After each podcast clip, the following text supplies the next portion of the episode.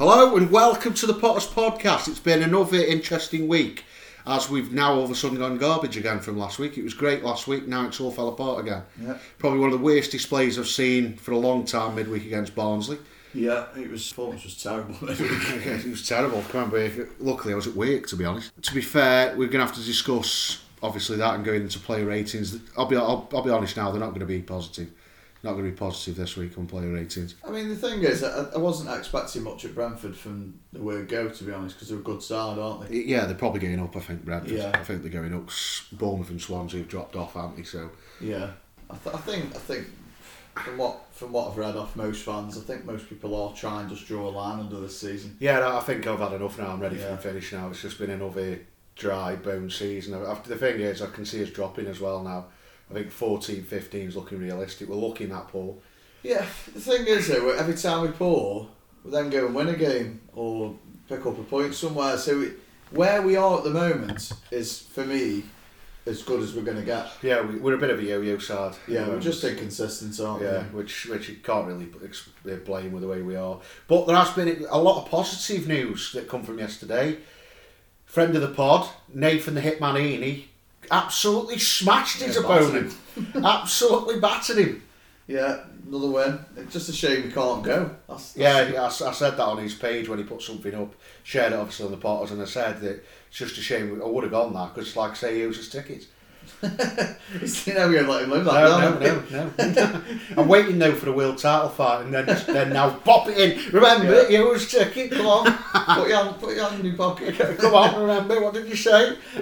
Yeah, it's not the only the only positive we've had this weekend. No, it's, it has been a it has been a poor week, hasn't it? I mean, I, I think I'm still a bit dejected because of Ryan going. To be honest, stuff because for me, it's the last ditch of that great time in the Premier League. He's the last player really. Because I mean, Joe Allen, yes, he's still there from the Premier League days, but when he came was when things started falling apart. So Yeah, there's not good memories with him. But Ryan, he was there through all the good times. Obviously, promotion, FA Cup final. You know, smashing Man City one 0 You know, the six one, the Eu- UEFA Europa Yeah. League run, and all that kind of stuff. And you know, moving into now, it, it's a completely different time now. It, it's It really seems- depressing at the it moment. being seems so far away. The Premier League does.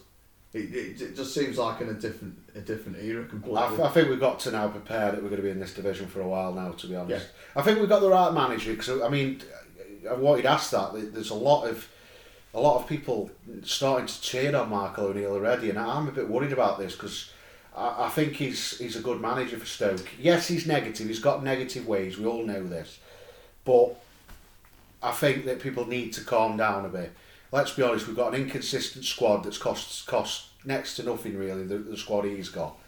A lot of the, you know, poor signs we made first first season down have cost us again yeah, and are going to cost us for a few years. Yeah, it's going to take a long time for this squad to be rotated enough to be good enough to go up. I think we just need to be a little bit more realistic in the fact of if you look where we were this time last year, where we're scrapping at the bottom. But to be honest, we're, we're not far off it. If you look at, we're only we're only eleven points uh, from the bottom, bottom three. I mean, we're not going to go down. That that's just not going to happen. But there's only like something like five points from us in seventeenth. Yeah, but you're not gonna. For me, you're not gonna turn it round in what three transfer windows because we were in that bad a state before. It's not like you're coming into a club where you think, well, if we change this, this, this, we should be up. We should push up. The whole concept of the club needs to change for the future. If we change the manager now, you might as well just keep yo-yoing managers through the door. Yeah, The, the thing is, is O'Neill's come in, and it right from the beginning went, you don't want to be here, go. You don't want to be here, I don't want you. It- It's going to take time. It is going to take time. Forget that it's like getting people off the wage bill.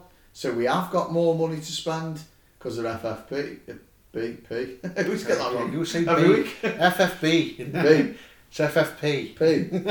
Um, Financial fair play. play, play. Not financial fair play. I was going to say financial fair play. yeah, it's it's going to take time. I mean, the thing is, I understand like midweek when you watch a performance like that, you're going to get fans online who are going to vent, and it's the one reason we never do the pod on a Saturday, really, isn't it? It's Yeah, 'cause because we- if we'd we- been the yeah. game, you could end up coming on the pod and being like two people possessed. Yeah, a lot, it- a lot more negative. That's why we Yeah. the day after because Yeah, you, you calm down and you Yeah. can have, and you can discuss it a little bit better because the thing is, we know this division. Anyone can beat anybody on the day. It's never been any different for a long time for me. I think people need to forget. Just think, well, we were a million miles off League One a year ago, Yeah, and and now we might you might lose like we lost two games in a week. We've done that a few times this week this year, but then the following week we've won two two. yeah, And that's where we are. You you're going to be frustrated one week, and then looking at the team like we did against Luton, where you're thinking we played good football, we were good to watch, we were scoring goals, and and that's what you're going to get. Fair enough. We'll come on to that on player ratings that there's certain players that should not be on that team, but I you've got I suppose you've got to look at it from Michael's perspective. When you're playing Saturday Tuesday, we used to complain about players playing both and looking laboured. He is rotating it to keep keep things fresh, but the problem is because he hasn't got them players he wants, he's sometimes putting players in that we we don't want, and neither does he. I think. Well, you, I think the problem is what people are more frustrated about. It's something I'm frustrated about as well. Is what we've done in January. Like Lee Gregory's gone to Derby, and I'll be honest, he's ripping it up. Yeah. I think he scored again yesterday, or, or created a chance. He's doing well, Yeah. and people are frustrated because we've let him go, but have kept hold of Sam Vokes. And I know why, because for a business reason, it makes sense because you you can loan him out and get off his, a bit of his wages off, off, which brings money in. But for me, I don't understand why. The, we need to start being cleverer when it comes down to transfers. Because let's be honest, we've brought four loan signings in. Well, three loan signings and one permanent, I think, which is Alfie Doughty, we, we probably won't see for a while. But none of them are playing. Matondo's not playing. No. Jack Clarke's not playing regular. The only one who's looking good is Norrington Davies. And it's, it's just more. What what worries me is, is some players have come in, and they're already looking like failures. Already, like like you you got to look at Mikel now. Is when Mikel plays, we look slow, we look laboured, we look. We, we don't look like creating anything. He slows the whole game down on his Yeah, own. yeah. John Obi Mikel's finished. Yeah, He's finished. If they extend his contract, I will be happy. no, He- he's done. stupidity. He's done. Because at Luton, when he didn't play, we looked more. We, we had more energy. We had more, energy, in got the ball up quicker down the down the pitch. We just just had more about us, and you just think you, he's got to start looking at that and going, it's chalk and cheese from between Well, two games. the thing is with Johnny McCall, when he gets the ball, he does control things. He, he, he does bring a calmness to the midfield. He does when he's got the ball. But when he hasn't got the ball, he's a liability. Yeah. It's like, for me, everyone goes, yeah, what a cracking goal that Brentford one was. But I'll be honest, it comes down to not blocking your man off. He should have been charging him down before he even got it in. But he's too slow. He hasn't got the pace for it. No. But we'll cover the rest of that on player ratings. But first, obviously, it's question time. I'm winning 4 3. Right, you ready? Oh no, it's 4 4. Four, It's four. 4 4, you equalised last week, so Yeah. now it's my chance to go back in the lead. Right, are you ready? I'm always born ready. I think this one's quite an easy one to be honest. Right, midfielder. Started his career at Stoke. Right. Played four years for Stoke. Yeah. He also played for England and he was also a manager at Fulham 21 years ago. 21 years ago. He was a manager at Fulham 21 years ago. Yeah. So is, is, he, is he still with us? He's still with us, yeah. He hasn't, he hasn't died. Struggling with that one a bit. yeah, Um, but his first clue, wasn't it? Right, fair enough. Yeah. Don't give it too I don't, yeah, but after the time before when you did it last No, minute, no, I've got like, plenty of clues. like, he plays the blue shirt. what, who was the blue team? Chesterfield. play, for, played for England as well. Played for England. Mhm. Just the one cap. No, three. Three caps. Quite an interesting one. Yeah. Right. The next clue, the next clue is brilliant. Right, so I wonder if the people get that at home when they're listening, obviously. We'll reveal that later. Right, so There'll now. someone at home, won't they go, I know it. Yeah, there will be. There's probably someone at home going, like, ah, yeah, Um, know that is. is. I remember him well. I remember him well. I don't because I wasn't born when he was playing Ballon. I wasn't born when he was managing. Sorry. right, so we'll move on now to the player ratings. Now, a bit of a weird advance. These aren't going to be positive ones. I've got to be honest. There's probably a little bit of positivity for certain players, but there's going to be few who are going to get real blastings here. Right, so we'll go straight in with Angus Gunn. Well, I mean, you could have had two keepers in for the, the first Bradford goal, really. Yeah, yeah. you're not saving that. It's an absolute. Yeah, you're not saving that. No, No. It, it was very. He made a good save from Godos, long range, but two past him again away, Yeah. away from home on the road. It's I don't, know why, I don't know why Davies hasn't done a sniff since he's got I, don't understand what this plan is with Angus Gunn because I don't really rate him to be honest. He's to And me, alone, know, God, for me, uh, some loans when the young lads are get it because Well, he try is progress. He's not. He's not old.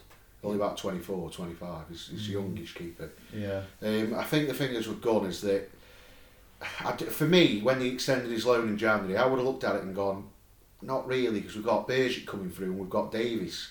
Now, maybe Davies isn't 100% yet, so it comes down to, as is he not quite ready yet to go back in and gun, Guns until that goes in. But I, I'm not really a big fan of, of Gunn, to be honest. No, I was I was more happy when Davies was in, to be honest. I, I think Davies is number one, I really do. Yeah. Um, Do you not think though that Davies must be sitting there scratching his head, thinking, "What more can I do?" When at the end of the day, he can't help getting injured, and we were keeping clean sheets when Davies was in. well, yeah, I mean, The thing is with him though, he's. I think the biggest problem with Gunn is that I just don't think he's as good a keeper as as Davies, and I think Davies, once he's probably fully fit and gets the opportunity to go back in, he'll probably go back in and stay in. well, plus he's crying out, "Forget the Wales number one," and obviously, Yeah, because at the moment none of the other Welsh goalkeepers are playing. I mean, Danny Ward somehow's playing. He's Leicester number three. He ain't even sat on the bench at Leicester, yeah, but he's number one for Wales. It doesn't make any sense. which which must be even more frustrating. And the worry is, come the end of the season, is he going? I'm wasting my time here because Yeah. there'd be there'd be there'd be takers for him. Yeah, One hundred percent there'd be takers for him in the championship. Yeah, I, I'm going to go with five really. I, Yeah. I, I, I don't think he's vocal enough as well. That's a big problem. I don't think he's telling his defenders what to do a lot. No, I don't think he got out quick enough for the second either. Really, No, he sort of come halfway and then he was too late. He was in no man's land. yeah, he got got himself caught. I'll give him five. Five as well. Yeah, Right, so now we'll move on to your favourite man, Tommy Smith. To be honest, he was in good good position to take advantage of Raya's absolute clanger and put it through to Brown, who, let's Yeah. be honest, made no Top it. mistake. Yeah. But that's it, really. I can't really say anything else positive about Tommy Smith. Um, I, I think he got caught out of position on two occasions, especially in the second half. Yeah. Keeps getting caught a lot, which is why I don't really rate him as a right back since he's come. I think he's good. He is good bombing up the pitch when he gets the opportunity to put a cross in, but it's everything else of his game I, I find Yeah. problematic. He, he's just not for me a right back. I think he's a failed winger by the looks of him. Just still got that same problem, haven't we?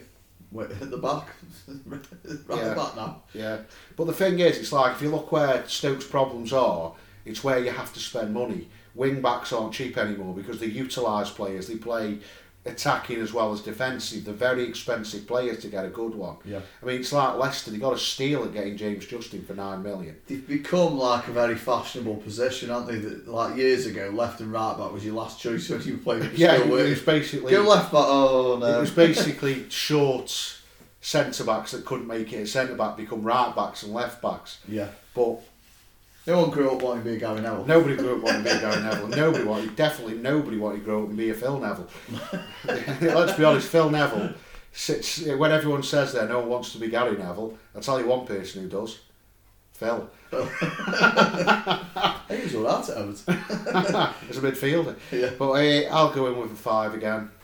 Uh, Apart from that, apart from setting up Brown, he did the assist. He, he did nothing really. Yeah. The, the only reason I'll give him a five is for that. Yeah. Just for that assist. Right, Norrington Davies offered a use, useful, useful little player down the left hand side. He's the only one who's come in for me in, in this last window that you, you can actually give any praise to, really. I do, I do like him. I like him because he's, he's a bit violent as well. He doesn't mind putting his foot in. He got another yellow card this week. Yeah. He, he doesn't mind putting his foot in. He's, he's Yeah. a perfect Stoke player, really. He's he needs he needs calm it down a bit though because Yeah. he's had a red card and I, I don't think he's finished a game without a card. to be honest. Yeah, and then you're going to start getting suspended, aren't you? Yeah, so he's already had a free match. So I think if he gets one or two more yellows, he's having another match out. So Yeah. he's got to calm that down. And we missed him when he was out for the Yeah, we did, yeah. But the thing is with Davies is that he has got that quality. He does get up there and he does make clever little passes. He second half, he managed to get things forward with a great left foot, left footed cross high up the pitch. Was knocked down by Brown and, and yeah, nothing came from it. But at least there was some kind of outlet from the deep position. Yeah. Better, better delivery.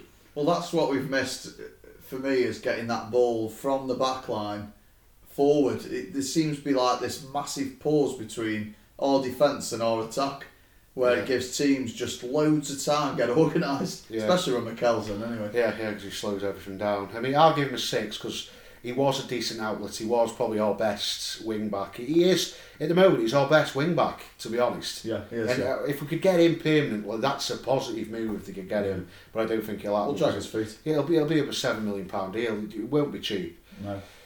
Right, so we go into another man to the inconsistent pairs, James Chester. To be fair, he had a big influence. He was the shouting man. He, for me, he should have been captain, really. And um, but couldn't see the jobs out again. He, again, he, I think he was at fault for the first goal. Didn't didn't track his man, and again, a smaller man beat two players to the ball for the goal. And I think Chester has got a problem with this. He, he's the problem is with Batth and Chester. They're both too inconsistent. Yeah. This is the problem with him. It's like one week you need one for one type, and one week you need another one. It's not Yeah. like Huth and Shawcross where they played well against anyone. It, it seems like against tough teams you put Batter, and against quick ones you put Chester in. Yeah, but then that doesn't give you any uh, consistency. Yeah, in he doesn't get any, there's no confidence in Yeah. him because they, they know next week against, I don't know, they play against Blackburn who are good in the air, he- they'll put back back For in. me, two centre halves are like two centre forwards. You, you you need them in week in week out, so they build that good partnership of organising the defence when you're under pressure, when you you're facing set pieces, and and the thing is when you're swapping it round, it, it, for me it's it's it's football suicide for me. It, I don't know if it's just the way we were brought up. You always saw two centre halves and, and they always stuck together, and that was it. Yeah, you look at great sides over the years. Well, we were lucky. We had some good partnerships. I mean, we had Overson and and I think was it Cranson who at the back. I think he was a midfielder. But you had good partnerships. I mean, you had like uh, Stanek and what was his name? Who played alongside Peter Andy's side. They Yeah. were brilliant for a season. We went you, up. You need you need that where because the thing is you see a lot of captains who are centre halves. The one next to me, you hear, you hear about it on Sky about great sides that have done it, like John Terry at Chelsea. You, everyone always forgets it. Carvalho next to him. Yeah, was He was the yeah. legs behind him, and he was the one who, and they were in week in, week out, and, and, and they always they complemented each other so well. Yeah. And, and in all great sides had it where they, you wouldn't have seen an Arsenal t- team in the late nineties without Keown and Adams at the back. It just wouldn't have happened. Or Adams and Steve Bould for a long time Yeah, as well. And exactly. you had David, David O'Leary and Steve Bould. It was Yeah. they had good You, defensive you don't partnership. you don't play about with them two centre halves. Once you've got that partnership, you only got to look at Huth and Shawcross. When they were all their powers for Stoke, you wouldn't have swapped them round. yeah. You just didn't because they worked so well together.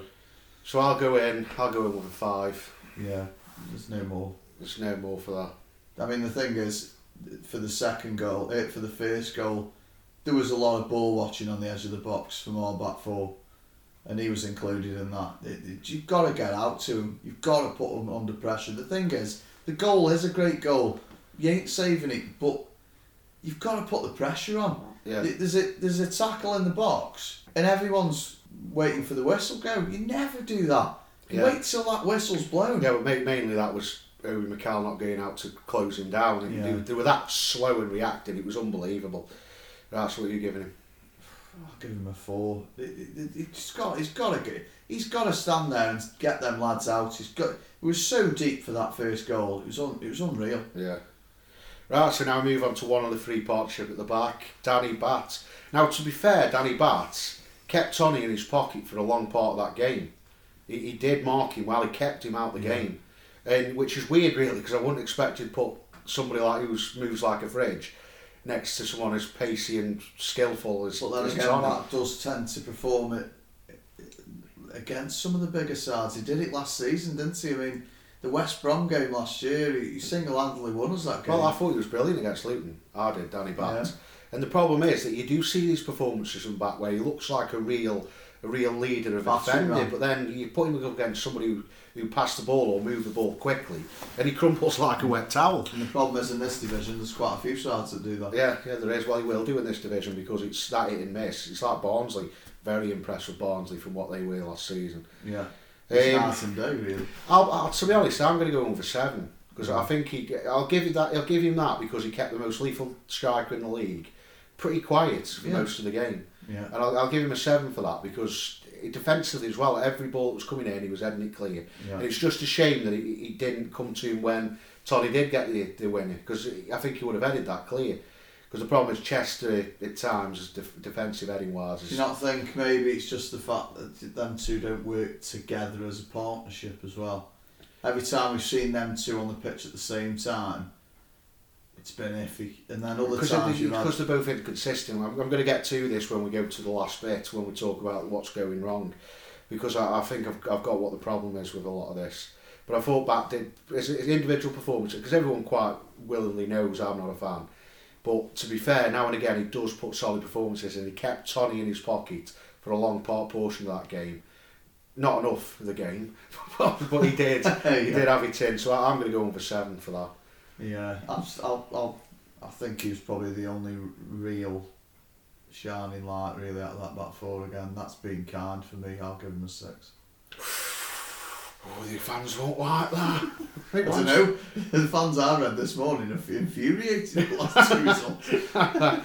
right, so now we're going to for me so far player of the season. I think Nick Powell might pick me to that, but I think Harry Souttar it's everywhere. I, I, I, was I was saying this when I was watching the game that the good thing about his suit against Brentford is that he was trying to mop everything up defensively because he's brilliant as a last ditch man because he's so quick yeah. for a defender. He moves well. He was keeping keeping everything because that I can't remember his name, but Good Good Godos, whatever his name is. He was Dave. He was, he was keeping him in his pocket. He was keeping him busy all the time, and he was following him. He was with yeah. him all the time. He's he's something we've got built behind. He, we all I've said it before. He's the future of our back line. If we lose him in the next two years, we aren't going up. No. Simple as that. I think he. Um, I mean, you still you still see some positional things with him where you think you're three yards too far forward or back or just little experience things I've noticed sometimes in yeah. games, and I thought, but that's where that experienced head at the back needs to be. He, he needs to form some form of partnership with Souttar at the back and stick to it. This this is why I'm I'm a bit shocked we've let Ryan go. Yeah, because I'm sort of resigned to losing Collins. I think it's not a matter of if, it's when. Yeah, Collins is a top going, player. He's going, Collins going, is. Yeah. I know he's, he's, I think he's signed that new deal so Stoke get a bit of money. Yeah, so yeah. it's like a favour. yeah. yeah. Yeah, so he won't go in bad graces for me if he does go at the end of the season. If we get 18, 20 million for Nathan Collins, I'd say cheers for signing that contract. You've done it. Yeah. It's like the opposite of what Kris Commons did, where you know he broke his leg in two places, was out for a season, didn't sign a new contract, started performing when he got fit, and then said, "Hurrah, I'm yeah. going to get, I'm going Forest." I mean, I, I think obviously most most fans now have got to sort of change their mentality for what it was when we were in the Premier League because you used to see players leave when we were in the Prem and go, well, why have you gone there? It's not any improvement to us. Mm. Whereas now in the Championship, you have a good player and he's playing well and he's going to move to a Premier League. You, you, sometimes you just got to resort to losing him. Yeah, you because do. You, because yeah. now we're in a lower division. Yeah, you, you've got to think from a from a player's perspective. If a, if a big club comes in for you, you go in, aren't you? Well, it's simple as this as well with with um, Collins, Souttar, and Campbell if we don't look like we're going to go up in the next season, lose all three. we'll probably lose all three. Yeah. To be honest, because I think Collins might go this summer, and I think if Souttar has another good season and Campbell gets back and has a good full season, yeah. and we don't go up, we'll lose them too as well. Yeah. And the problem is, it's not like we aren't Brentford. And I'll, I'll talk about this after, after anyway, because we're, we're discussing a lot of the topics I want to discuss after. But to be honest, I think he tried his best, but he was too slow getting to the ball when Toney did score the winner. He was, yeah. Yeah, he was too slow. He, he, he, had a, he had more time to get to the ball, and he I think he went down a bit Tommy too was quick. goal side as well. Yeah, yeah. He- he- It's, it's not majorly his fault, but I think if he got if he was a bit more experienced, he would have been a bit Yeah. to that and got to it Yeah. first. But he he was okay. I'll give him a seven. I think sometimes I think sometimes we could be maybe a little bit guilty of relying too heavily on these kids when when in reality they have only just sort of come in full time playing every week, aren't they, this Yeah, yeah. season? And And it's, it's weird because they're all the best performers this season. It's, Yeah. it's frightening, really. yeah, The amount of money we've spent in free transfers and lessons learned, apparently. But the, our youngsters are the most consistent players Mm. this season. It is frightening, to be honest. But like I say, I'll give him a seven. yeah, seven's fair. Right, so now we're going to Busy Boy, all over the place again, Joe Allen. It's I thought you funny. were sarcastic then, saying Mikel. no, no, Busy Boy returning to the dominant, got himself back in the squad again, mm-hmm. and to be honest, looked completely pointless against with John Obi Mikel. They Yeah. don't work in midfield No, together. does. No. And I'll, I'll be honest, he was like an headless chicken running all over the place. I think, I think again, I, I put, there's a couple of times when he lost his man or wasn't quick enough to get back. The problem is, it's like I keep saying, is the consistency of these players, which we'll obviously cover later after the after the second clue. I think he has a better game when he's with Thompson, I do. uh, to, to be honest, the whole problem is the consistency of players. Because Thompson, Thompson's got legs in him, and, and the thing is, I, I think it eases the pressure off Allen. Whereas the problem is when Allen plays with Mikel, Allen knows he's got to put some miles in Yeah, in a yeah. game because he knows And, and the problem is with Joe Allen, I don't think he knows where to put himself, so he just runs. yeah, it chases everything down. Yeah. But what he doesn't, what we don't understand, what a lot of people don't get, is that rips the midfield all over the place. Yeah, There's yeah, no got structure there structure, no. because just he's running around there like, well, well, I've got to cover him now doing this, That's and then everything. fire com- it to his back that's leg. why everything comes back because you've got to make up for where he, he's not in his position. you notice Powell dropping Yeah, into you, midfield. you notice, you and- notice yeah. them all starting to drop back because Yeah. they've all got to recover other players' positions because Yeah. Joe's gone chasing a ball and then got caught because he passed it into the middle and there's a gaping space. Yeah, It's it's just lack of, it, but it shouldn't be a lack of experience. The man's Mm. 28, he's played, got to be over 400 games professionally. He should know this stuff. yeah, yeah. You only cover other people's possessions when, like, if you if you breaking forward, there's got to be someone who's going to drop back if you lose the ball. And the problem is with Allen, there's no actual structure to him where he's ever going to be. But this is what I mean for a player that's experienced as him and how much his cost and how much his uh, wages and experience he's got. He should be dominating games like this. Yeah. He should be the best midfielder on the pitch, but he isn't. Yeah. And this is what infuriates me as a Stoke fan. We spent 15 million getting him in the club from Liverpool. He's dropped a division, and I've seen no change. No, no. He never dominates games. He never controls them. He hasn't got the confidence to make clever passes to get us going forward. It's the easy option all the time, and he's got to start improving. Yeah. I've had enough now. He's got to start Yeah. improving. He's getting a four from me because Yeah. he cost us deeply today because he kept ball chasing. To be honest, he's cost us consistently since he's come The back. thing is, he should be chasing balls down mm. When it needs to. When you know that he you needs to structure his game again. He's gone back to the way he was under Nathan Jones. Yeah, he's got to dominate games. Yeah. This is what he's, we brought him in for. This is why we kept him to dominate midfields, to Yeah. dominate games for us. He couldn't dominate anything. No. It's just not good enough. No, and he's got the he's got the experience with some of the the other lads who were so less like Thompson. to- This this bloke's this bloke's played for big clubs. He Yeah. played for a Swansea side that won a cup. He was a part of Liverpool. He was an early part of Jurgen Klopp's early start. This man should be dominating this Yeah. division, and he isn't. He hasn't scored yet. I don't think either. The thing is, I know he's come back from an injury. He's got to get his sharpness up, but he needs to start improving, or we need to get rid of him. Simple as that. Because I've not I've not seen anything from him other than that early spell when he first came in. When he scored all them goals when he replaced Bojan in that false nine position, I've seen nothing from him. yeah, he's, he's, he's dwindled the ante massively. You know, if uh, half the people you go ask people in the street, do, who's who's the best signing we've had? No one's going to mention Joe Allen. No. Who's your best player at the club? Oh, Joe Allen, and that's only because he's the only name you know. Half the time when I watch Stoke play now, I'm like, who's that? Who's who's twenty? Looking for your phone to find out who it is because you Yeah. don't know him. No, So I, I'm going to give it a that's four. what's for that. Yeah, that's right. Well, it's not, it's not that. It's just that you don't know who they are. To be honest, uh, yeah, four from me. Not good enough. No, no, I'll, I'll agree with that. It, it, it's it, he's been a topic for us for a while, and and he had largely improved last season under O'Neill. Yeah, but, yeah. Uh, he seems to have come back from injury and gone back two years. Well, it's not so much just the performances; it's just not good enough. For I've had enough now. This is a man who's on a lot of money. He's on Premier League money in this division, and he's costing us getting other players in. Yeah. He needs to prove that he's the best player in this division. Mm-hmm. He's one of the highest paid in it, and I want him to start improving his game. I'm sick of it now. This running round chasing balls like he's a 17 year old who's come through the academy. You've got Harry Souttar at the back, who's what, 21 years of age, showing more maturity on a pitch than he ever has. Yeah.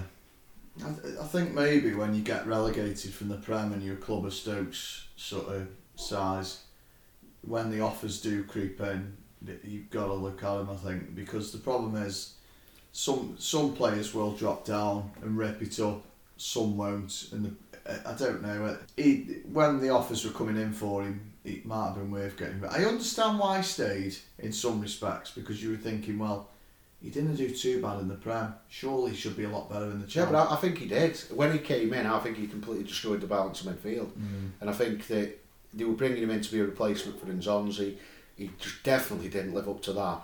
And I've got to be honest, I'm disappointed with him. Like I say, we'll talk about more about this later on. So we're going to Thompson, who got book, boots and got subbed off.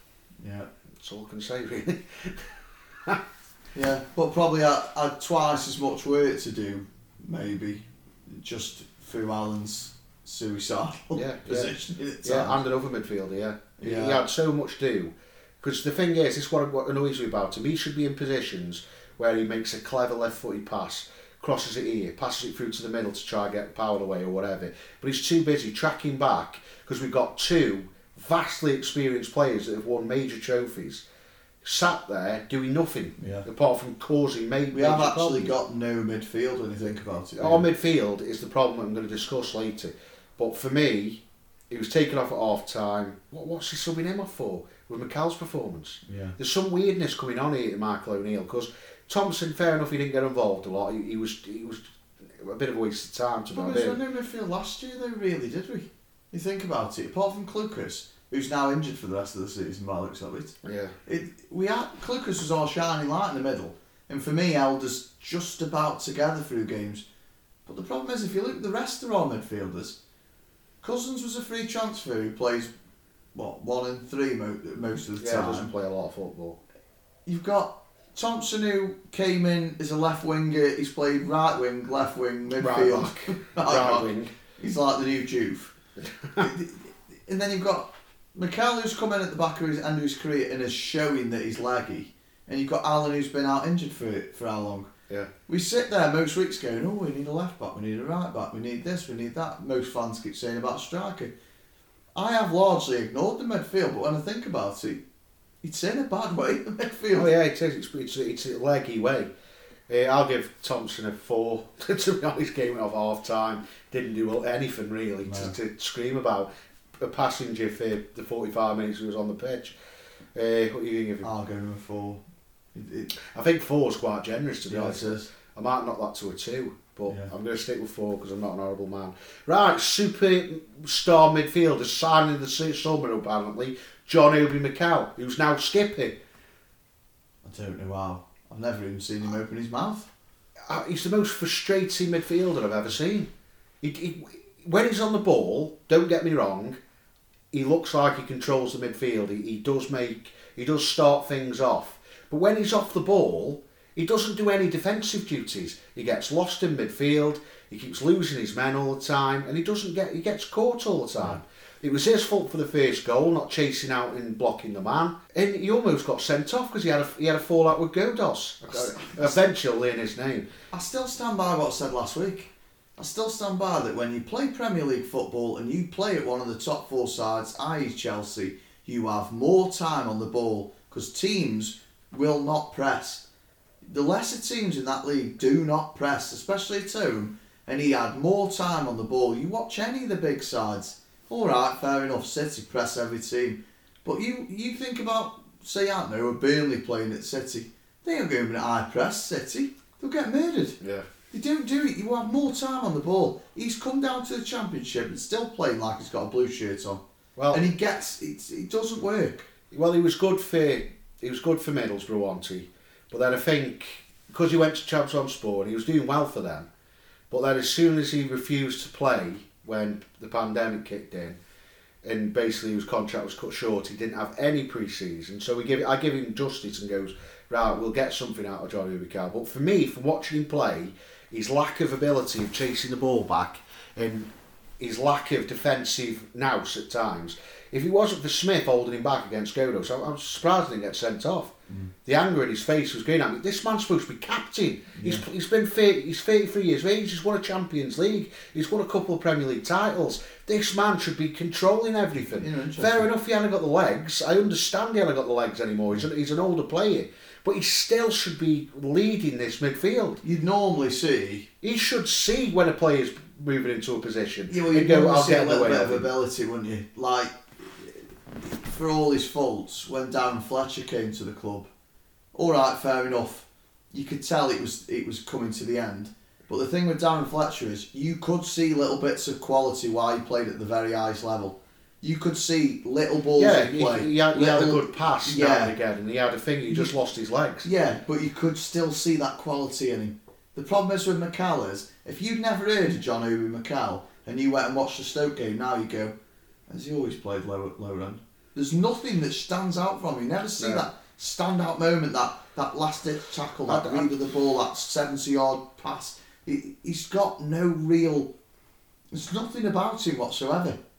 And, and normally you see these top pros, they drop down a division and they can still show you little pure quality, and he shows me nothing. Well, the, the perfect example I remember from that, a player who, who played at the ice level and then dropped and came to Stoke was Kevin Keen. Yeah because he dropped from West Ham playing the Premier League in the well more First Division back then, but he played at the highest level. Dropped to Stoke right towards the end of his career, but played for Stoke for years and was yeah. a, was a big part of the side. He was a good player. Yeah.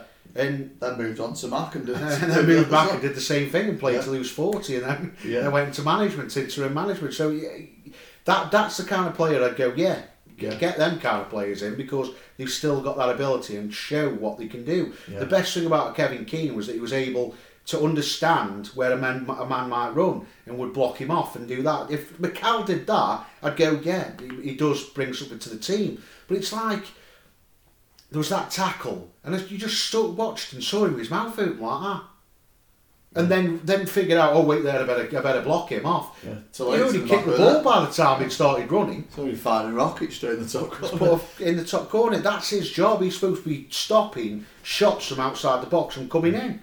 He was nowhere near. He was not standing around with his mouth open. The amount of times I specifically watch him now because I've been wanting to cover him just standing there with his mouth open, yeah. sort of watching around. Why aren't you getting involved? Why aren't you using that, that vast experience you were on about when you first joined to mark and stop these players from racing through? Well, if he's Skepper, it should be him organising as well. But to me, really, even more disorganised. Yeah, he, not good enough. I'm, I'm going to give him a three, to be honest. Yeah, I, I, I, I'm, going to give him free. To be honest, he, to be honest, would have, if he punched that Ghoddos and got sent off, he would have done us a favour, to be honest. If he had punched him, I'd have given him a four. Yeah, I would have, I would have given him a five, to be honest. A ten, actually. I'd give him a man of the match, just to get himself sent off so we don't see him next week. Yeah, I think four's fair. You're four, giving four? four yeah. I'm giving three. Not, not yeah. good enough. Right, so we're going to Nick Powell. Nothing feed on. Midfield let him down again nothing to do at all. Yeah. Had to. He looked like the only person who could create something during the game. That, yeah, that's. Well, he had a chance late on as well, didn't he? Because he was yeah. hooked onto the left side when he, he decided to change the formation when we were two one down. Yeah, he had a chance when Cousins played a, a strange fifty football in the yeah, sort yeah. of like bananas across the yeah yeah. Box. To be honest, that was the best bit of midfield play in the game though, which which is weird really, and that just shows you how, how soft we are in midfield at the moment. Let's have a double take at Cousins. He's asking. I know, yeah, he's yeah. got proper lockdown. I'm, I'm, getting, I'm getting to that stage now where I'm watching games again. Who's number twenty four? How big's his hair? He was 25 now. Half the time I don't know who's playing. No. Um, he had nothing feed off. I'll give him a five because I'll be honest, he missed a good chance, but he was there to be to have the good chance, which means he's busy, he's moving, yeah. he's getting right. But I can't have a go at Powell. He's been probably all his game probably be our player of the season. To be he's honest, been all shining light. He's, he's got a goal. He's got a goal in him. He's he's a, for a free transfer. He's one of the one best bit of business we've done in yeah. recent times. To be honest, but I'll give him a five because he had nothing feed off us. Midfield completely let him down, Yeah. to be honest. Right, now we move on to superstar Jacob Brown, who's, What a all- goal! who's now become our first team striker somehow. I don't. I, I'm still going to sit there and say I don't know why we're look, not looking at these kids we're bringing through. I, I really do. We're struggling up, up top. Well, that's going to be the last topic of the pod, to be honest. We're going to talk about later on. But the performance, the performance from Jacob Brown. To be fair, he took his chance well. I'll give him that. He took his chance well, but then that was it. yeah, he, it's, he had a, he had a bit of an off chance, didn't he? First off, where for me he probably should have put it away, but he sort of sliced it and it went wide. But it, I've never. I- I've never, I haven't seen nothing since he come in. I'll be honest, I haven't. So I can't ever sit there and. When have we ever sat here on a Sunday and gone, he's, be- he's, he's best performance? We haven't. No. He's no. always No. always ran well. Well, he, the, the thing is, he grafts. There's no, I'm not going to say you say he don't graft, but the thing is, he gets knocked off the ball too easy. He doesn't get enough goal scoring chances. You can see he's not a striker. Yeah, it's clearly Yeah, not strong. people keep saying like he can play in the middle. If desperate, he Yeah. can play in the middle, and that's what it looks like. Yeah. He took, he was in the right place, and he took his chance well for the first goal. But then everything else, he was knocked off the ball too easy, beaten in the air too often, and for me, if he's our striker, we're going to struggle the rest of the season. Simple as Yeah, he, he- he's the sort of player who needs like a, a year or two in League One and find his feet where the pressure's off a bit, and he can he can sort of go and find his find his way in the game because, for me, he, he's not he, he hasn't got the confidence be at top. I don't think it's confidence. I think it's quality. Mm, He's clearly a player that hasn't got quality. yeah. He's got he's got everything else you need. He's got a graph. He graphs. He works hard. He, you can imagine him in training, proper working hard all the Yeah. time, but he just hasn't got the quality. So you can have you could have eleven people at work hard if they've got no quality. It's pointless. Exactly, and that's that's the problem with Jacob Brown. I'll give him a seven because he took his chance well. Scored, but to be yeah. fair, it was a gift for us again. We, we, we can't break anything haven't- down. We haven't actually created that chance ourselves, have we? No, it was an absolute howler. It was an absolute howler from the goalkeeper, and we did nothing from it. Yeah. To be honest, uh, I'll give him a seven. No, I'm going to give him a seven. Six. I'll give him a Six. six, just to take his is- chance yeah. well. Right, subs Tymon came on for Davies, slotted at wing back, and that's it really. Yeah, probably why we lost the game because defensively, he's he's not a wing back. He had, he had a couple of chances come in and puts a couple of crosses in. It makes us crosses too went to open at the- the, at the back. The, pro- it. the problem is what what I keep saying about him is I, I just get disappointed with time because of the inconsistency of him. And this is the thing I want to discuss later on about the consistency of his players and what's this is what's letting us down. To be honest, he, he was so good against Luton. He was breaking forward. He was putting good crosses in. He was working hard. He came on for, for Davies and did nothing. Yeah, but he, shouldn't be playing at wing back. He shouldn't. He, can pick holes in him defensively. Why on earth, after some of the performances you've seen from Tymon at the back, does he ever consider putting him at the back when you know his, his best qualities the other way? Well, because he was trying to play five at the back, wasn't he? Yeah, which all which right, I don't think ever works. I, I can't with- remember it working. he, he, he's so. It's like we've got to play this formation. Yeah, you might want to play that formation, but you're playing Brentford. You've got a, a player who, for me, should never even been put in a back four, five, whatever you want. He is not a defender. He is so out of position when he's at the back. He cannot read the game as a defender. When he's got the ball at his feet and he's running down that white line, that's his best quality. You had to put white line in. Got to every week.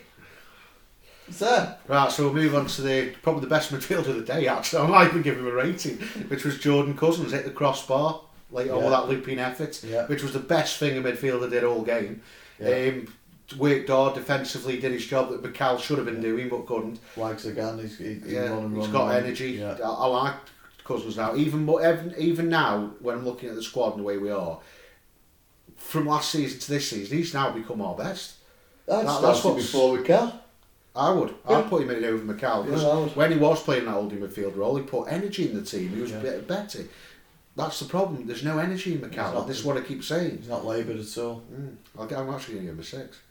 I'm going to give him all that. I'm going to give him a What a play at six. Cousins, lovely. Oh, and so Sam Vokes came on for Jacob Brown in the 82nd minute. Can you give him mine as well? Uh, I'm not going to vote. He's not a sub. I'm not going to give any rating to. But he, gi- he, to be fair, he gave us an attacking difference. Basically, just stood there while the balls went over. How long do head. you think you say that without being too rude. Yeah. Attacking difference. di- I didn't. want- I didn't want saved. And then, of course, after the goal went in, we tried to go a bit more attacking, and Jack Clarke came on for Chester. And uh, Trouble is, they were under the cosh at that point today. yeah, the, the problem is with Jack Clarke, you, you need playing on the right side. I don't understand why you're plane. And I've got to be honest, I'm, I, I don't know where I go with it. To be honest, it's it, it's getting so frustrating that People out of position. yeah, it's just getting ridiculous. Right Yeah. now, so we'll move on to Michael O'Neill's rating. I'm struggling really because I, I, do feel for him a little bit because the injuries are starting to stack up now. McClean's out, Clucas out, Jack Campbell we already know's out, and I don't. I, I feel for him because at times because he they are big. I mean, Clucas on his day, we know what he can do for us. Oh, not this season. Not this season, but he's still a good body have, and you know, I mean, McLean played really well against Luton, and he was a constant threat, and he's now he's lost him. He's he was so disjointed, and I think he's just doing what he can with what he's got now. I'll give him a five. I'll, I'll give him a six because until he scored that screamer, everything was working. And let's be honest, it was a mistake from Mikel that led to the goal, and it was just all Brentford. They smelt blood, and we just couldn't cope with it. Which they will do, Um, won't they? At that. I, I, I, the thing is, we have we've had a lot of injuries. Clucas got injured before the game. Um, I mean, we're now resorting to having to put kids on the bench, which I'm happy about anyway. But I do feel for him, so I will give him a six. I know it's another defeat. I'll, I'll, to be honest, I'll give him minus one for Barnsley. But Problem is though, he puts some kids on the bench. You know full well he's not. If it it, it one 0 if he puts the kids on instead against a, a cracking Brentford side, and we go off go on and lose two three one, then the fans and the press are going to go, well, if you hadn't brought the kids on, it wouldn't have happened. yeah, But do you know what I mean? Whereas if you'd have been playing, if you'd playing a, a Luton or somebody at, at home, and you're a goal up and you put a couple of kids on, it, it's less. I, I don't know. I think sometimes managers get a bit a bit scared of taking the risk. I think I think they do at the end of the day. But for me, uh, what we're going to discuss later, I think kids need to start being in a lot more. Right. So now we'll talk about the play performance rating. What are you going to go with? Uh, I'll go for just because he crumbled at the end. And, and thing is, should have shut up shop really, and we we We didn't. haven't, we haven't got the players shut up. No. Stop. Simple, simple as that. I'm going to go. I'm going to go two actually. Yeah. because I thought it's, midfield wise we were literally shocking. I've got to be honest, it was shocking that midfield performance was. thing is, No no couple of dominance good at all. chances to go two two up, and it just comes back to the up top again, doesn't it? And I don't know. There's, at the moment, there's problems everywhere. Right, so now we'll go clue two. Right, I think this might give it you. To be fair, I haven't got a clue to be honest. I know there's been a few, but I can't remember any academy players coming through to right. play for England. He won the old football league, first division, Right, European Cup Winners' Cup. right. He also played in four FA Cup finals and lost All four. everyone. Yeah. He played for both Sunderland and Newcastle. Right. Don't tell me at all. No. to, to be honest. Um, he, he made his England debut, played th- um, three times, then broke his leg right before the 1986 World Cup and missed out on the on the World Cup team. Right. And he has played in the Premier League. And he retired in 1999 when Kevin Keegan was running Fulham. Scored six goals for Stoke, made over 140 appearances for us as well. Played for Sunderland and Newcastle. Yeah. I've got He moved. He moved from Stoke to Sunderland, but he only had a season at Sunderland, and then he moved to Everton. Got it now. You got it. Got it now. Yeah. I Yeah. think I've got it anyway. Yeah. Played when Everton had Peter Reid and everybody in midfield. Yeah, yeah. Yeah.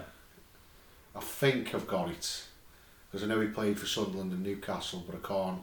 I'm not hundred percent. It might be somebody else because that's He actually did the unthinkable, really, because he went to Sunderland.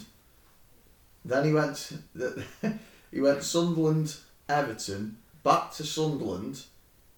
Then he went Newcastle in between, which is arch rivals. Then left Newcastle for Sunderland. I think. I was, I'm pretty much. I wouldn't be surprised if he's still public enemy number one up there. yeah, he probably could be. Yeah. yeah. It's weird. It's weird the co- the connection between Sunderland and Newcastle because they're enemies, but they know how to hit each other. it's like me Yeah. hating Arsenal. You can't really get a taxi there. It's like Arsenal, my rival. I hate Arsenal. Can't stand Arsenal. But people go, yeah, well, Vale, yeah, I don't play him though. do we?" no, it doesn't matter, does it? He used to play Arsenal. He hates him. I hate him.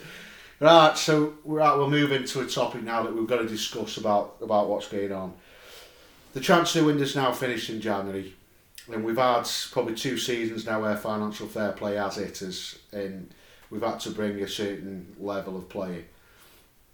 And one person put a good question up on, on Twitter, which is why I wanted to discuss it. Is it time that we start bringing kids in for these failed experienced pros that we brought in for, yeah, next to nothing, but we brought in? I don't see why it can't do any harm. I, I really don't. I, the thing is, a lot of clubs are looking at these kids, and the thing is, you, you bring a kid in and he doesn't do very well. What have you lost?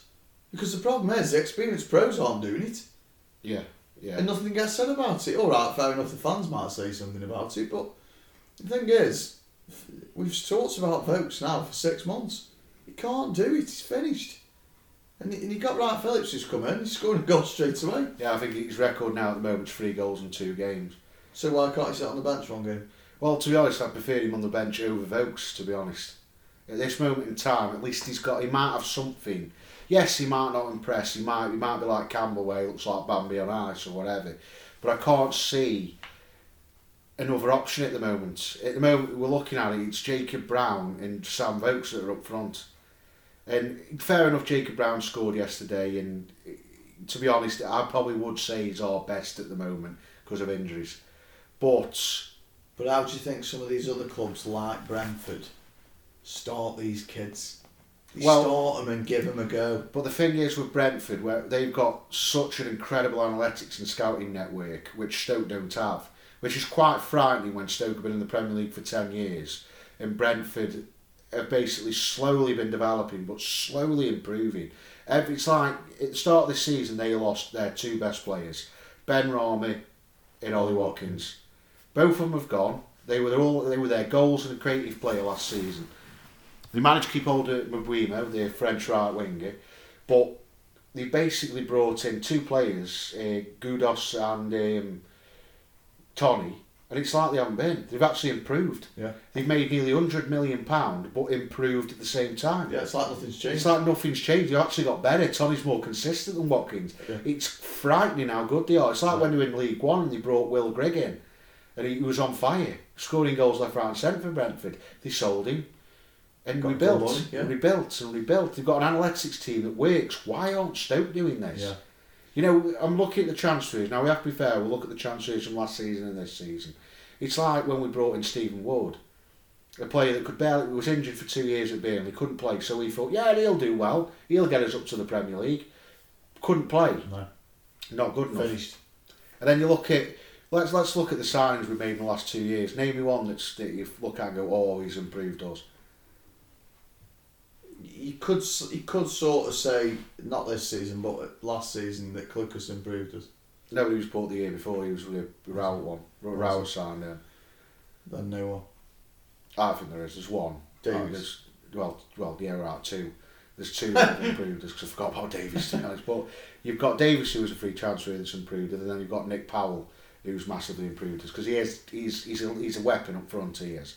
He didn't at first, though, did he? Well, he didn't face the Nathan No. Jones because he didn't know how bloody play him, did he? But when when a good manager Michael O'Neill came in, Powell started flourishing. He, he looks like a player that I think could play higher. I think he's a very good player, very creative. Doesn't do a lot, but when he does do something, it's a goal or an Yeah, the better squad. You probably get a lot more goals. Yeah, that's what I mean. So if we look at the transfers now, but Owen McCallum failed. You're looking at um, Fletcher, good, but the only reason why he isn't a good signing is you can't keep him fit. No. And that's that's the problem. There's a reason why these players were available for free and, and, and not improving anything. But it's it's the loan signs. They keep saying they've learned and they're doing this, that, the other. They brought a 19 year old Matondo in He was not ready for this level. He could be in a few years with a bit of time in the 21s and all that kind of stuff. He could improve. But he isn't good enough. He hasn't improved anything. He's brought Jack Clarke in, who I've got the same feeling about. I think if you played him a bit more often, he might start improving and flourishing and, and being what we need. But the problem is he's on loan. So by the end of the season, we're not going to get any quality or value or anything for what we've paid for. Yeah. So you're looking round at it and going, why don't we why don't we play the kids more? Because this season our best players have come through our academy. Not directly Stoke because we bought Harry Souttar But still been the youth players. But the younger players have come in Yeah. and been our our best strikers, Campbell. And he's he's 21 and come through the academy. yeah. We've bought four strikers now and none of them are any good. Fletcher's good, but like I say, keeping him fit's a problem. The scary thing for us is I can't remember the last time we actually bought a striker that was worth buying, Crouch. and, and that's over ten years ago. Yeah, Crouch was the last striker, I think.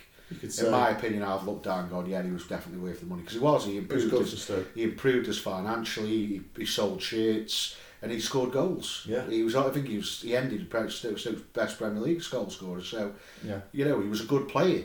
That's But- a scary. For me, if you're the one sitting in these meetings at Stoke, that's a scary reality that your best strike you've signed was over ten years ago, because the last two or three years, I mean, the pro- like you say with Fletch, the problem is with Fletch, he's the sort of person that if he was already at Stoke and we had a good strike force, he won't be bad on the bench because you know he, c- he can't score goals. But the problem is we're too heavily reliant on him, Yeah, and he can't play every week yeah. because he gets injured. So I can't I can't slate Fletch, but he is finished really, isn't he? In some Well, he's, he is for me looking at him. I think this is what we've got to do is, but this it comes down to spending, and I can't see us spending. The thing is, we need we need more consistent players. You've got Sam Clucas. Look at the drop off from last Oh, season. scary. He scored 14 goals and was brilliant in the midfield, and he, and he marched that midfield forward.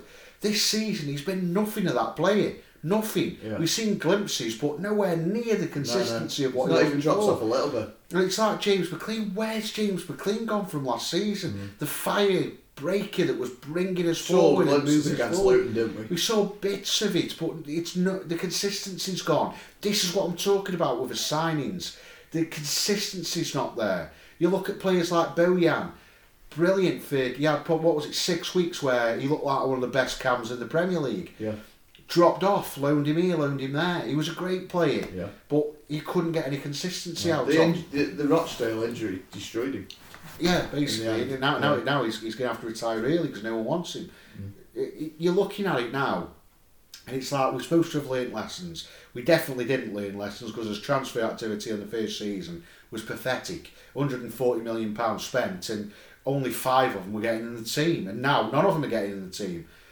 Except Clucas maybe and McClean, if, if, if they ever started putting solid performances in. Yeah. It's called consistency, and the problem is what we're go, where we're going wrong in the transfer windows and how we're not improving his team is we're bringing in consistent players in. You know, we we, we bought like thing is people go Clucas has been good, but he cost us six and a half million pound. Yeah. I expect him to be good in this division when you when you buy him, spending that kind of money on him. Yeah. But he's another one that's he's not getting any younger. Is? No, no, he's thirty next season, Yeah. so he won't be far off being done. Yeah. And this is the problem where people go, "Oh, we'll go up and everything be sorted." We're miles away from going. Oh yeah. We can't bring any quality. We've brought John Obi McCallum. He's done. Yeah. If we extend his contract at the end of the season, I will be fuming. I'm not. Yeah. I'm not joking as well. No. He probably possibly could be a, a one year extension if you're keeping him on the bench and just bring him on late on in games to maybe shore up passing and, and all that kind of stuff. But as a first team player, he's done. You've got Fletcher, who isn't a first team player because you can't keep him fit. No. You've got Sam Vokes there, who's on big money. You can't get rid of him. You can, if we got promoted, you'd have you'd have to start a whole new squad. squad Yeah, you, you would. The fact is, people think we need a striker. We need more than a striker. We need new midfield for a kick-off. Yeah. Joe Allen is not doing his job. Yeah. He's not dominating midfield as he should be. Yeah. This is a man who's played what over sixty times for his country. Who's played at the highest level? I think he won a League Cup with Swansea, League Cup with Liverpool. He's come Stoke. He's done nothing. Especially dropping a division, he should be smashing teams. Mm. He should be running through them like they, like they don't exist. But he isn't. No, no, and and, and it, I mean the scary thing is we sat there, we sat here what over eighteen months ago, sitting there saying, well, we've got to get rid of this man, that man, the other man. We've had new men in that could go now. Yeah, yeah. It's just a vicious circle. Because the thing is, when we when we came down, we had players like Ndiaye who needed go. We needed players like Etebo. Uh, well, no, he came first season, didn't he? So we had who needed go, Bauer needed go, but we give him a new contract. Bimmer. Joe Allen should have been sold. Butland should have been sold. It should have been like what Swansea did. Swansea came down, Got rid cleared out anyone who was worth money, and loaned out the ones that they weren't 100%. keen on, like Bas- Borja Baston and the Ayew Brove. They, they got them out so they Yeah. could, so Graham Potter could come in, utilise what academy players they did, bring bits of quality on loan, and start bringing little bits of quality and improving. Swansea are improving. They'll go up in the next three, two, three seasons. Hmm. They will. But you look at Stoke, we've kept hold of players that we shouldn't have done. Then couldn't sell them when we what we thought no we don't want to anymore. We let Butland go for less than two million. Hmm. This is a man who was worth twenty five million pound Yeah. four years ago. It's always bad business decisions. A lot of the time. It says, the thing is, like you, you mentioned about Bojan there, that's a small decision turns into the biggest mistake of, of, a, of a season. Because no one in the right mind would have sent Bojan play Rochdale away. This Well- is this is Stoke. What I'm saying is this is Stoke. You, sometimes you look at a decision from the club and you go, yeah, it's all right. And then 12 months down the line, you go, God, why did he do that? It, it's constantly, all the time, little mistakes along the way, and it's just constantly costing us all the time. All the time. Little mistakes, and you go, that's turned out to be a massive mistake. It's always the same. It, it, and to me, I think we're just to have to get used to it. You can't keep moaning at the manager all the time. The club's are what they're the one running the club. They're the one making these decisions. Because for me, if I was sat on that board and someone was contemplating bringing Sam Vokes in, I'd be going, no chance. That's not where we want this club going. Well, the problem is where What's I'm our vision? Well, we- well, there's, no, there's no mentality. I don't know what they're trying to do. This is this is the thing. Like apparently now they're trying to switch it to bringing youth in. We're going to try and bring young players that are going to make us vibrant. They bought two loan signs and Matondo wasn't even on the bench. I don't think. I played as he for about three, four No, no, you, you haven't, but he wasn't even on the bench the other day.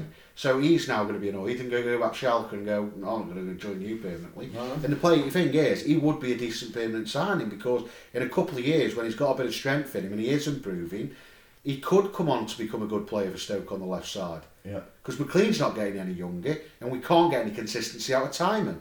So the problems are all over the pitch Yeah, because you've got Michael O'Neill who wants to play these two certain ways. Because basically what he does is, first to start with, he'll go very defensive, where he plays five at the back, and then 60 minutes he tries to bring wingers on and try and go for it. Yeah. But the problem is, we've got no left wing back. We've had three goes now in the championship. We brought Ward in, crap. Brought Morgan Fox in, crap. Right. Norring- Norrington Davies good, but we're going to lose him at the end of the season, so we're going to have to replace him and the others because we're going to have to try and get rid of Morgan Fox because he's not good enough. It's just all the time. We bought players in, fair enough, the free. But you look at Bournemouth, that Mbeumo on the on the right hand side, he cost them two and a half million pound. If they sell him, they'll probably get forty million because he's probably the best player in the championship at the Which moment. comes back down to scouting, though, doesn't it? It comes down to being smart in the transfer window because nowadays you have to be because of financial fair play. Yeah. But instead, all Scholes does is moan, "Oh, it's a rule. It's silly. It's going away. It's not going anywhere." Yeah, but an, an analytics team would find these little gems for you. Yeah, yeah. That's the thing. The, these these teams are finding these players for next to nothing money because these people are going out and looking for these players. Not like the problem is we're still like the scouting of the nineties, the eighties. Oh, I've heard that winger's all right. Go go nip a flight across and watch him. And, and then it's just his basis on what he's seen in three, four games and go, yeah, get him in, he's decent. Instead of going, what's he been like for the last two years? yeah. What's he like? What Would he affect like? our game? Would he fit into our system? Do you know what I mean? Instead of just buying people left, right, and centre. That was that was Lampard's problem at Chelsea. Not actually buying anything that he actually needed, just going out and buying anyone he could get his hands on. Yeah. And and that's not what we need. You need to look at where our problem areas are, and an analytics team would do that. I just get the feeling, are we not willing to pay an analytics team week in week Well, out? we are now. Apparently, we have been advertising for an analytics team and all that. And apparently, it's all because of Michael O'Neill. He's trying to move them into the well, not not even not the a job noughties. centre plus. Because- Analytics team wants it. It's an no, pretty, pretty much was. Basically, because you, you look at look at Barnes of the season. Look at Barnsley from this to last season. Well, analytics started in, in baseball during I think the early nineties, mid nineties, maybe noughties, and the bloke who did it with the it was a rubbish team, the the uh, Athletics. It was a team that were rubbish and always had the worst budget in the league. So he he spoke to a bloke who who specialised in stats based and all that lot. Brought him in, and he spotted players. He said this player should be playing at the highest level. He should be the highest paid pitcher in baseball. But Yeah. because he threw it weird, he threw it sort of weird. He had a weird throw, but that weird throw made him get more outs than anyone else because he didn't know where the ball was going. Of spin going. And they signed him. He got more. He got knocked more more people out in the entire season. He went on a run of twenty nine games. He saw. He, he just looked at all the stats and the basis. An old, near enough retired player called Summit Justice put him in as a as a batter because he was a part. He, he, he was like a. I don't. know, I have no idea what baseball's about, but it's basically like he, he was a pitcher and a base and a batter. So he shoved him in as just a batter. He started smacking him out the field like it was anything. He was like he, he was genius. Yeah. He's now at Barnsley.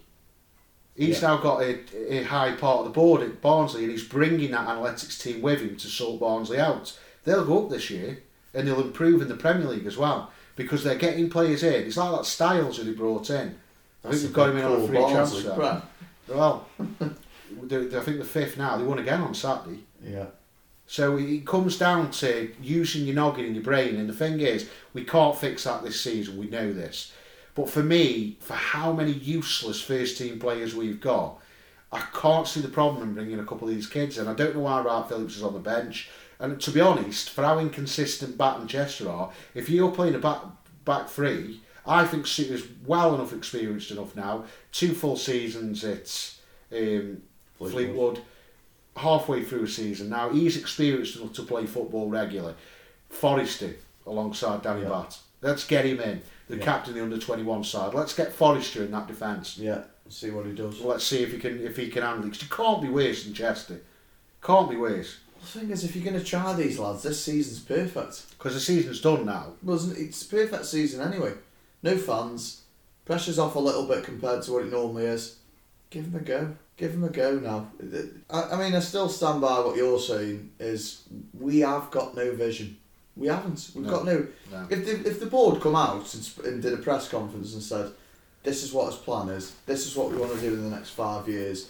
This is what we want to improve on, and this is what avenues we're going down," fans might sort of get on board and go, "Yeah, uh, that's what we need to do." The problem is we don't hear anything about it. We're just going round and round in circles, buying more old players and more players who are finished. And I don't know. I, I just think you, you get a little bit less pressure off the fans if you knew what direction we were going in. Yeah. All yeah. they keep hearing is, "We won't get back in the Prem. We won't get back in the Prem." I'm thinking, "We get back in the Prem with that lot." You won't get in the prem, but you're not showing it on the pitch and what you're bringing in. I don't fancy going in the Prem being the whipping boys either. Yeah, yeah. Like, This is the thing. It's it's about vision and seeing where you go. If I was a Brentford fan, I'd be excited as anything I would. Because if they go up, and because they they've they've been making so much money from selling players for about four or five years, they could go up with a kitty of two hundred million. Mm. Because last season they, they made this season summer they made ninety eight million from selling free players. The season before they made something like sixty odd million. The year before that they made forty odd because they sold Maupay for to Brighton for 28, 30 million. So they've got the players there. They Yeah. know what they're doing when it comes to replacing players. You imagine that with Premier League money and the money they've already been saving away. Get Ronaldo in. They've got a new they've got a new stadium. Well, they don't need. They'll find an next Ronaldo. Yeah. That's the skill of what they do. Yeah. And if if our board came out of two skulls, the man who is the luckiest man in the world to still have a job at Stoke, it's a good job he's on the board because I don't know why people aren't lynching him to get him out. Yeah. I really don't because the man is absolutely inept in modern football. Yeah, he is. And you've got John Coates next to him, who's got no real experience in running a football club other than sit sat, sat behind his dad and asking questions. The thing is, Peter knows what he's doing. He's been doing it for a long time. He know he's he's got to know what it is.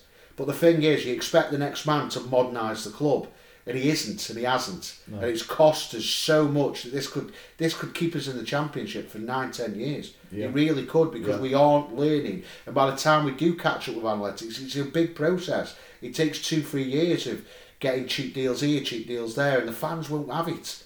I know what the Stoke fans are. They won't have it. I think they, I think they would if we had some clarity of what we were doing. We've got no clarity from the club. We, never come out and say what, what we're doing at all. Scholes has come out a couple of last couple of weeks.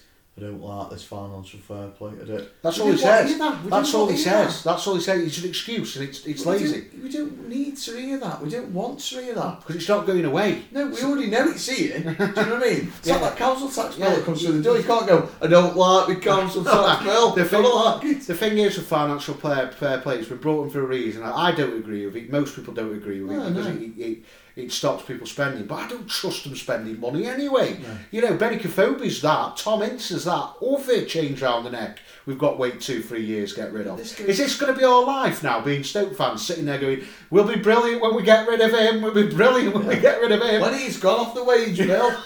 when he's gone, we're going to be a top, top team. Yeah. Then we bring two more in. Oh, when wow. they've gone, we're gonna... what, what, what's going to happen? It's just like a cycle. It's It like when is. Imbula came It's a in, circle. and it was like going, oh, well, when we get Imbula off the books, then it's like, oh, well, when we get Tom Afobe off the wage bill, we'll be brilliant. Nobody watch. This goes back as far as uh, when we didn't sign Denver Barlow.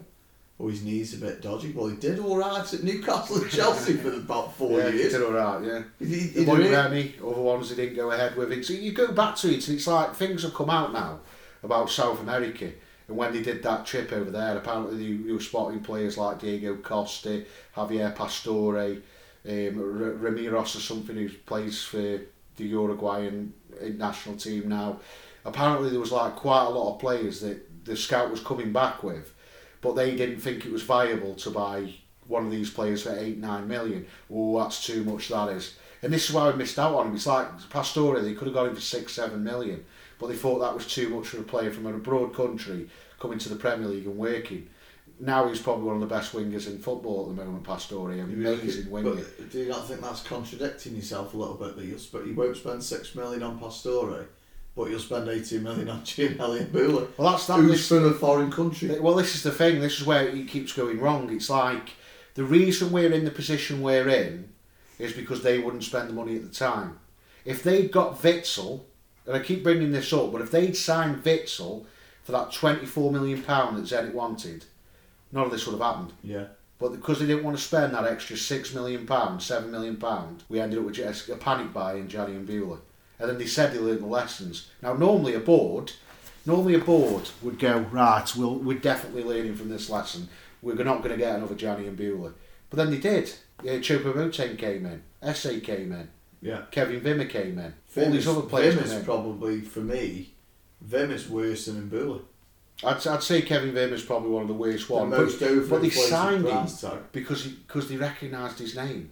It wasn't because of his qualities or what he does on the ball or what he does on the pitch. They signed him because he was a recognised name. Yeah. Brentford wouldn't do that. Yeah. They'd go, no chance in a million years we'll get this French lad because he's consistent, his stats show he's consistent, he's the future. Not go and waste eighty million pounds on Wimmer, but did they learn? Did they learn from No. the Wimmer? Did they learn from the SA? Did they learn from the Choupo-Moting? The answer is no, because we got relegated, but they did it again. Before we got relegated, they bought Bauer in, they bought Ndiaye in. Player that clearly said when he came, Don't want to come in. I don't want to play at a lower level. I don't want to go down, so I'm going to work my hardest to keep us up. We went down.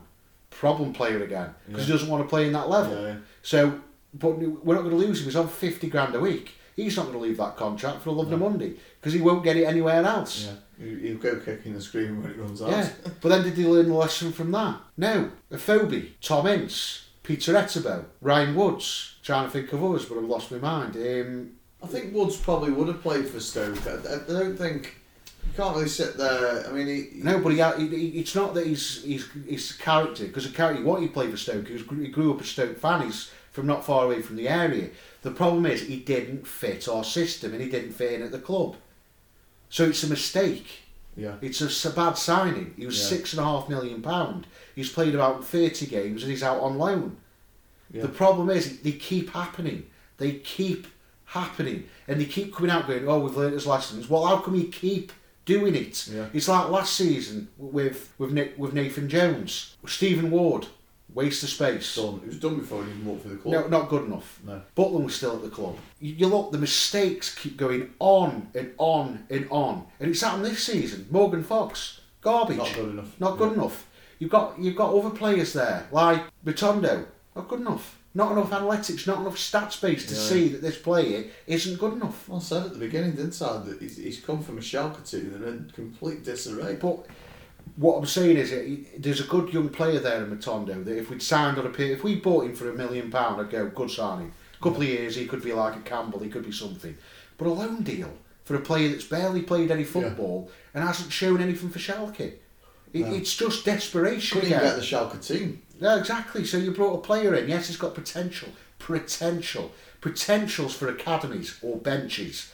Not to get us in the Premier League, Yeah. not to improve the football team. If you want to improve the football team, you get your analytics out, go to Sweden, go to Switzerland, set up a camp, and go, we found two stats players. It's like when Leicester sent a scout out to France with an analytics expert, and they were coming back, going like that, not good enough, not good enough. Oh, who's that? Then they look back to the season before, oh, who's that? Hmm. And then they start looking at it, go, and then they go, right, let's scout him, let's look at his stats. Look at his stats, that player become N'Golo Kante. Yeah. Then did it again. All of a sudden, in the second division of French football, they found another one, Mahrez. Yeah. Because his stats were there. A million quid they paid Yeah, for. absolutely nothing because they looked at his stats and his improvements year on year on year. Not going, oh, Kevin Wimmer, I've heard of him, let's get him in, 18 million, bargain, get get him in. Yeah. When it's not 1995 And the thing is, at Leicester, the year they won the league, they'd only been in the Prem the year before. Yeah. Back in the Championship. Yeah. We'd already been in the Premier League for over five years at that point. yeah, And they bought Mahrez in for half a million quid. But- and he sold him for 65 million. but the proof is this. The season after when they were in the Champions League, they made a lot of bad signings. Musa, not good enough. Slimani, a mass, Yeah, I think shocking. 50 million pounds, 60. Rubbish, knocked out the team. They brought a few more in. They were rubbish. What did Leicester do? Did they go, oh, we'll be fine, we've learned his lessons? No. The entire eye scouting network was sacked. Yeah. All of them were sacked. Yeah. Only people who kept the jobs were the analytics team and the performance stats team.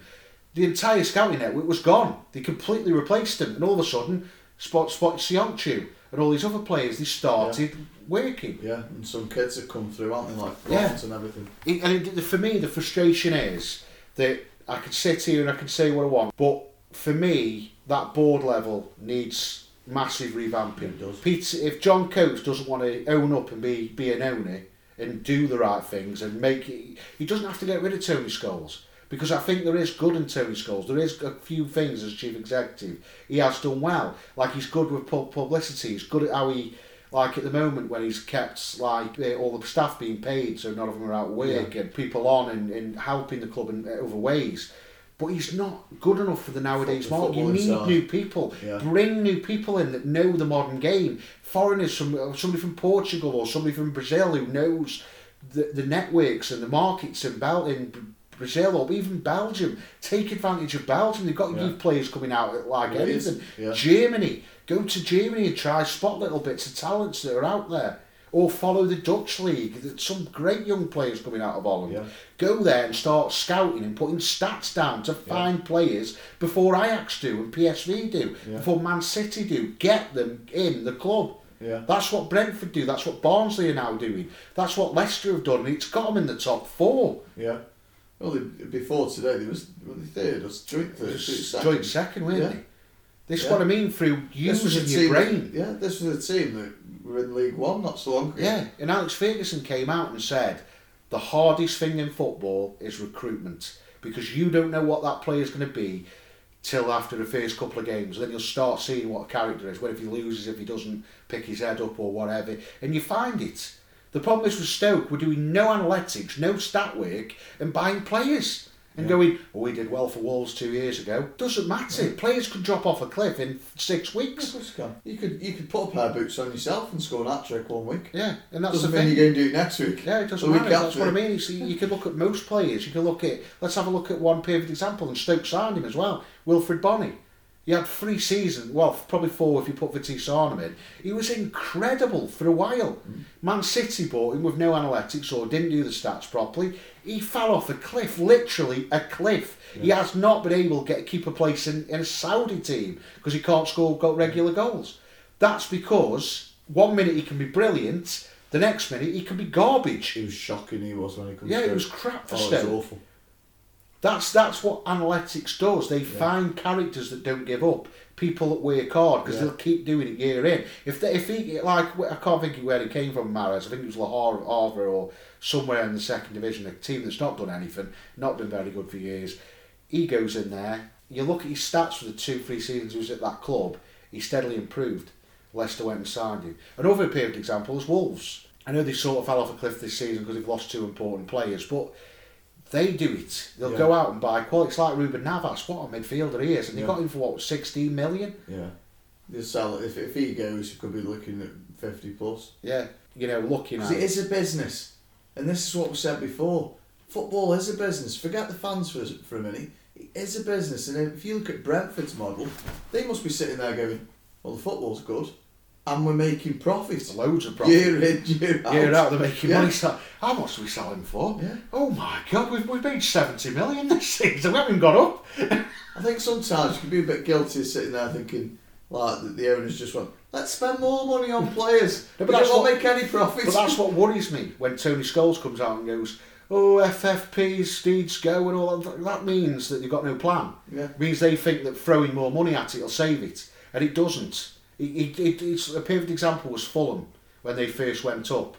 Not not the se- this season, the season before they got relegated. They spent nearly 180 million pound and they went down second bottom Yeah. because most of those players couldn't cope with the Premier League. We agree.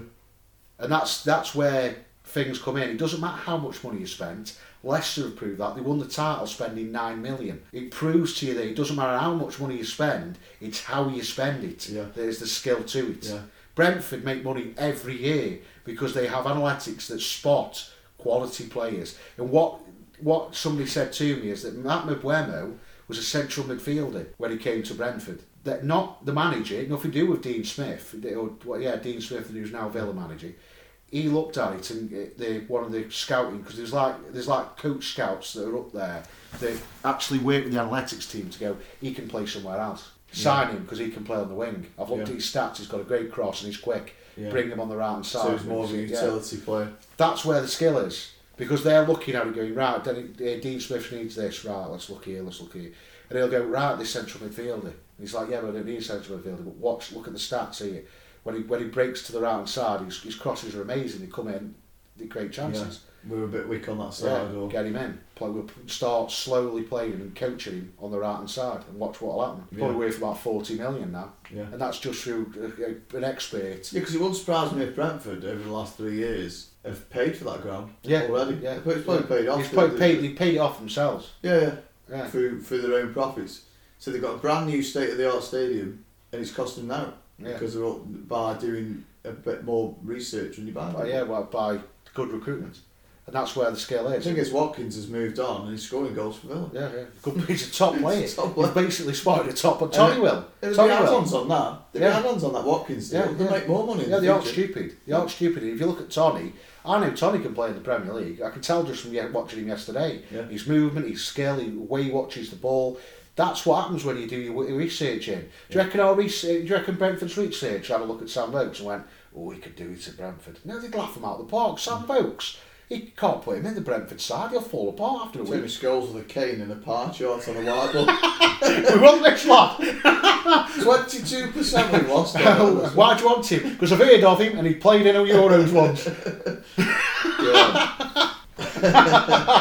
The thing is, like, yeah, fair enough. They spend spend something like six million a year on their entire scouting network and analytics team. Yeah, I tell you what, it's making them some piggy money. yeah, six million's drop in the ocean compared to what they're making. Yeah, compared to what we're losing. Yeah. But this is what I mean. It, it, it's because our owner, which is now John Coates, who's our chairman, isn't modernising the club. Fair enough, it in a working, but you don't just go. We've learnt his lessons. Have we, boss? No. Look on the whiteboard. Look at the pie chart for this year. we want more players. We'll throw money at it and see if we go. Benicophobia scored nine goals once for Wolves. That- Yeah. but it is that pathetic. Yeah. Everyone thinks we're taking the mick, but modernise or Perish. yeah, it's Yeah. simple as that. Right, that was a vent. I needed to vent that out. But hopefully next week we'll start seeing more kids in the first team to see what they can do. I don't. I, don't think he will. I, I think he's optimistic. I just don't see why Wright Phillips can't get looked at. To be honest, to be honest, if it was me, I'd, I'd start him next week and see how he goes on. Yeah. I'd start Got him. nothing to lose now. Well, well, I mean, I know we're seven points off the playoffs. We aren't going to win that many games to get up there. We haven't got it in us. They're too inconsistent. You know, one minute he's playing this player, that player. It's, it's not going to help. right, clue three. clue three. You, you, I never thought you already knew it was.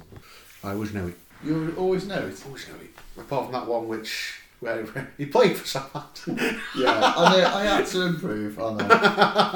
I don't know how much this final clue will help you really, but it's more modern than when he was when he was so when I, when I was when I was alive. You're alive, yeah. Um, he was head coach when he retired at Fulham, and the manager was Ray Wilkins. Director of football was Kevin Keegan. He was assistant when they won the Division Two title with 101 points. That'll be the season Stoke were in Division Two. Yeah, yeah. Um, when Kit Symons and Coleman were there, and I think Maik Taylor was there as well, the veteran keeper. Yeah, and then came first team coach, and he, he became the manager in Division One, and they were top off at the table all season, but then just got sacked randomly for no reason really. No, I know why he got sacked because he got to Gainer. Yeah, Jean Tigana come out Yeah, and they yeah. achieved promotion. That, that's to the Premier why. That's why he was sacked. Yeah, because of him. Yeah, I think that's all you need really. Right, isn't it's Paul Bracewell. it? It is indeed. Did he have a brother? He had a brother called Ian, which is what was, which is what was throwing me. Yeah. Because I go, Ian Bracewell. Ian Ian Bracewell. Bracewell. He played for all. yeah, it was Paul Bracewell. My dad's had a lot to talk about him because he played in the eighties, came through the academy from what I remember. Um, very good player. Uh, went on, of course, to win a title with that great Everton side under Kendall, I think it was, but missed out on the chance of Europe thanks to Liverpool because that five-year ban. Everton never got that chance to win a European Cup because of the ban. Yeah, just won the Cup Winners' Cup. Mm. That was it. And I missed out on four. FA They left it, but it, it sums up Sunderland because uh, when their manager got sacked, they said that he wasn't good enough. Yeah, so, so Sunderland Everton to went, Everton. we'll have him. That's Sunderland in a nutshell. Just not good enough. He's not good enough for us. No, yeah. Who is? he only had two good players, and you modern histrions, didn't he? Niall Quinn and Kevin Phillips. That's it. Can't think of anyone else.